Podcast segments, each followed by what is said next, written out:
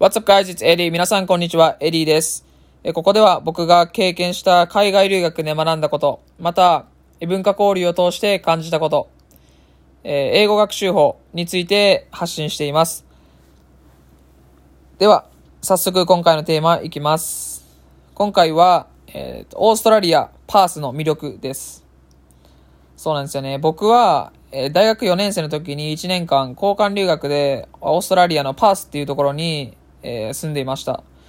で、まあそうですね。住んだ、まあ、期間っていうのは、まあお、およそ1年間、まあでも正式に言うと10ヶ月なんですけど、まあ一応、えっ、と、住んで、まあいろいろ感じたことがあるので、まあそれを今日皆さんに伝えていけたらなと思います。で、まあこれは、そうですね、これからもオーストラリアのパースに興味があって留学に行きたいっていう人や、まあ旅行なども考えてる人にも、まあ役立つ情報ってなってるので、あの、まあ興味がある人は聞いていただけたらなと思います。はい。では早速行きましょう。えっと、パースの魅力ですね。3つ挙げます。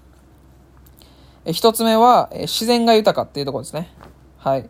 で、二つ目が、現代と古代の雰囲気を味わえるってことです。で、三個目が、時間の流れがゆっくり。そう。この三つが、まあ、僕が考えるパースの魅力です。で、まあ、一つずつ説明していくと、まあ、自然が豊かっていうのは、そうなんですよ。あの、パースってめちゃくちゃ自然が豊かで、これが最大の特徴と言ってもいいですね。はい。えー海がたくさんあって、山もたくさんあるんで、その、アウトドアがすごい好きな人が、あのいいと思いますね。パースは合ってると思います。海も、その、波がない海から、めちゃくちゃ波が高くて、なんかサーフィンがしやすい海もあるし、まあ、いろんな海があります。はい。で、山も、まあ、めちゃくちゃ高いです。富士山みたいな山はないんですけど、その、トレッキングだったり、ハイキングがちょうどしやすいような山が、まあ、たくさんあって、本当になんかアクティビティするにはほんまに最高の都市だと思いますね。うん。そう。で、まあ、海って言ったんですけど、まあ、いくつかちょっと紹介した海があって、ちょっと順番に説明していくと、コテストロビーチ、シティビーチ、スカボロビーチ。この3つは、パースに行ったら絶対行っとくべきですね。めちゃくちゃ綺麗です。で、しかも人気がある。まあ、この3つはもうみんな、休日、平日関わらず人がすごい多いですね。うん。で、めちゃくちゃ人気で綺麗で、砂浜ビーチも大きくて、で、波もあるんで、まあ、サーフィンしたい人なんかはめちゃくちゃいいと思います。はい。で、僕、オーストラリアの、そのパースの海に行って気づいたんですけど、あの、海の匂いがしないんですね。パースの海って。多分塩分があんまりないのかな。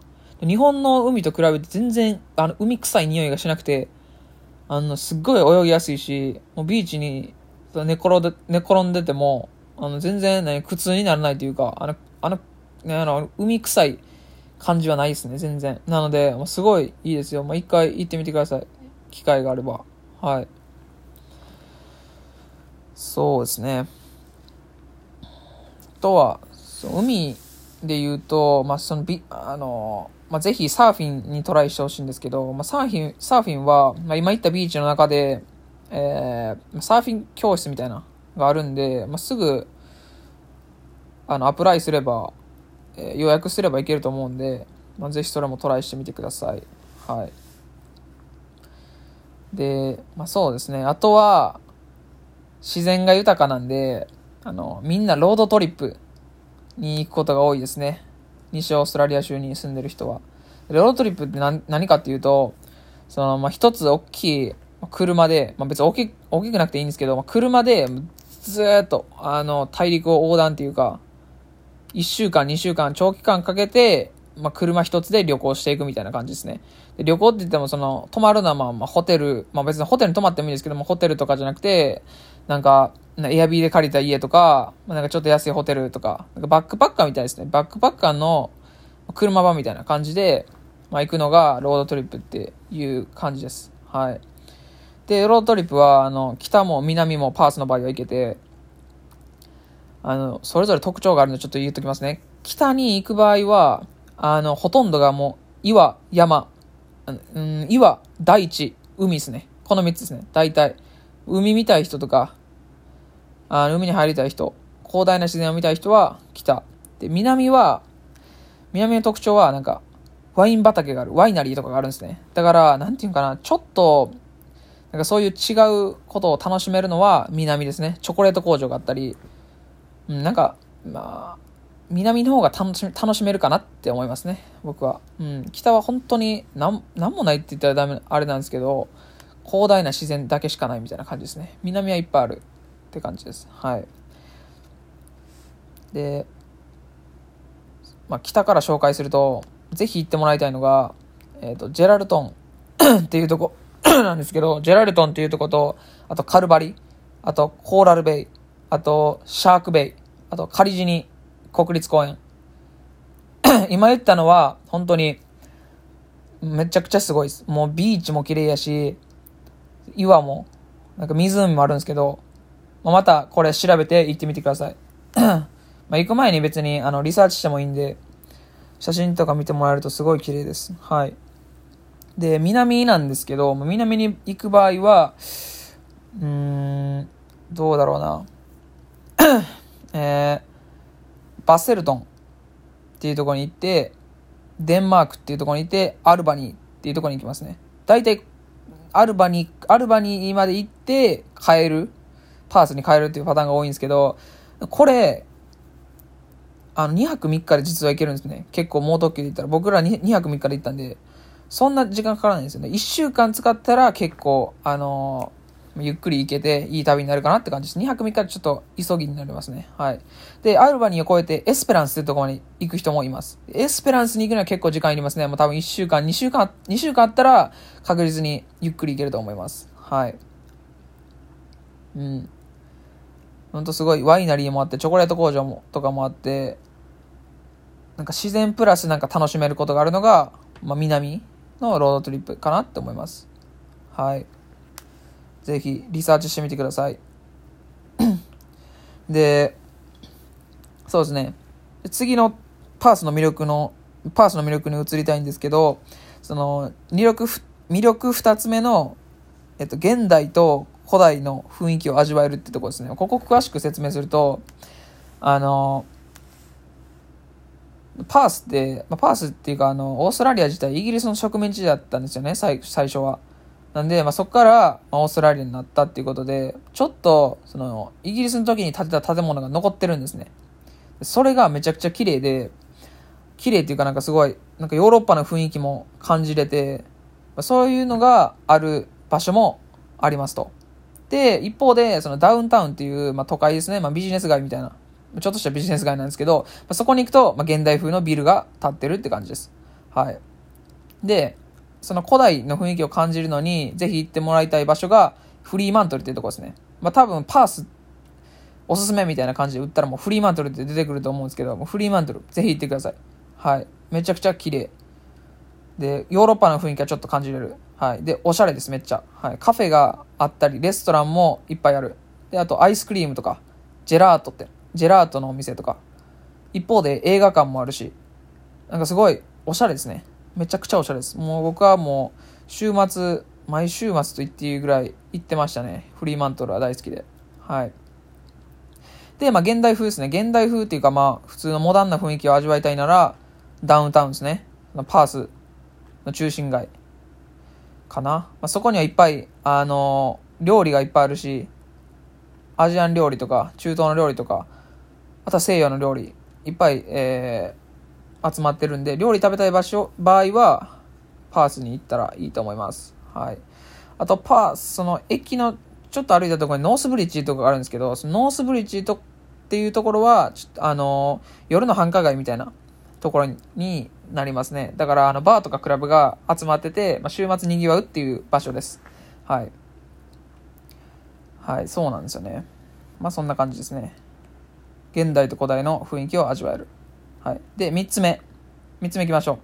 時間の流れがゆっくり。はい。これが、もうすごい魅力的なんですけど、僕にとっては。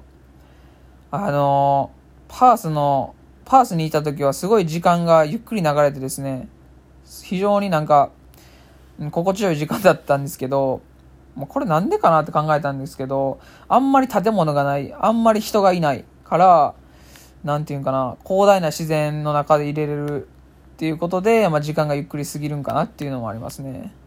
人が全然急いでないんですよね。走ってるとこなんか見たことないですね、あんまり。その、出勤で走ってるとか。うん。ぜ全然見たことない。一回も見たことない。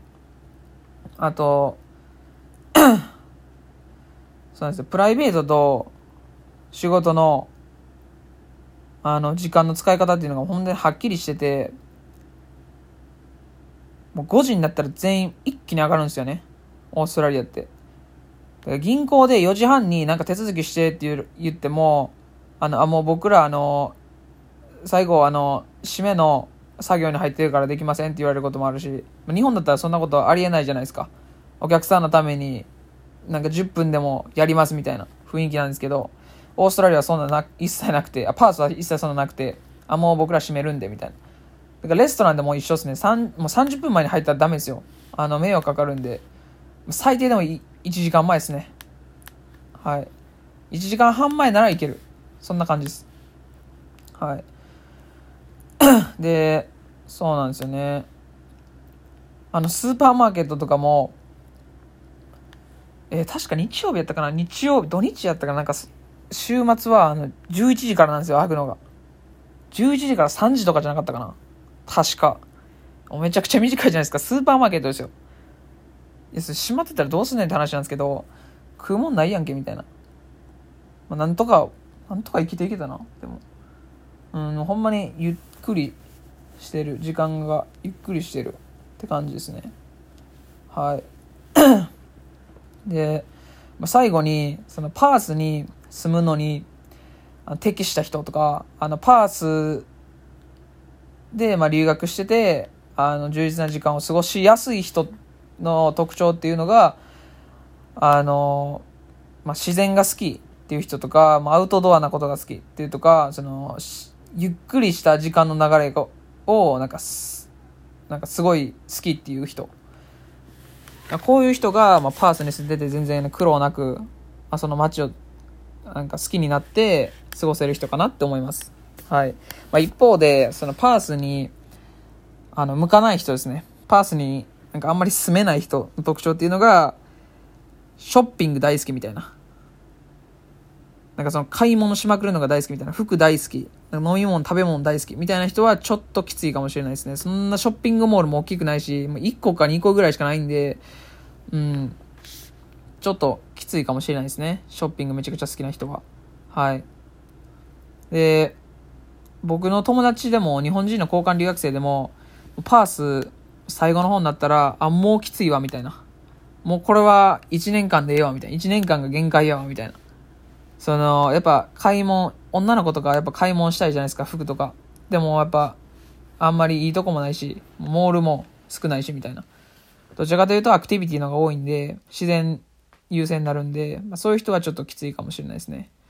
あと、なんか、仕事の情熱を持ってる人みたいな、はちょっと向かないかも。その刺激されまくりたいみたいな。周りから刺激されて仕事できまくるみたいな人は、ちょっときついかもしれないですね。はい、そんな、なんか仕事熱心な人があんまりいないからですね。いるんですけど、日本に比べ、日本、東京とかも全然、もう日にならない、日にならないぐらい、多分ゆっくりしてると思います。はい。まあ、えっと、めちゃくちゃいい街なんで、ぜひ来てほしいんですよね。なんか、すっごい都会に行くより田舎に行って、なんかその、ガラッと価値観変えた方がいいと思いますし、特に留学なんかだと、うん。もうそういった面ですごいパースはおすすめです。はい。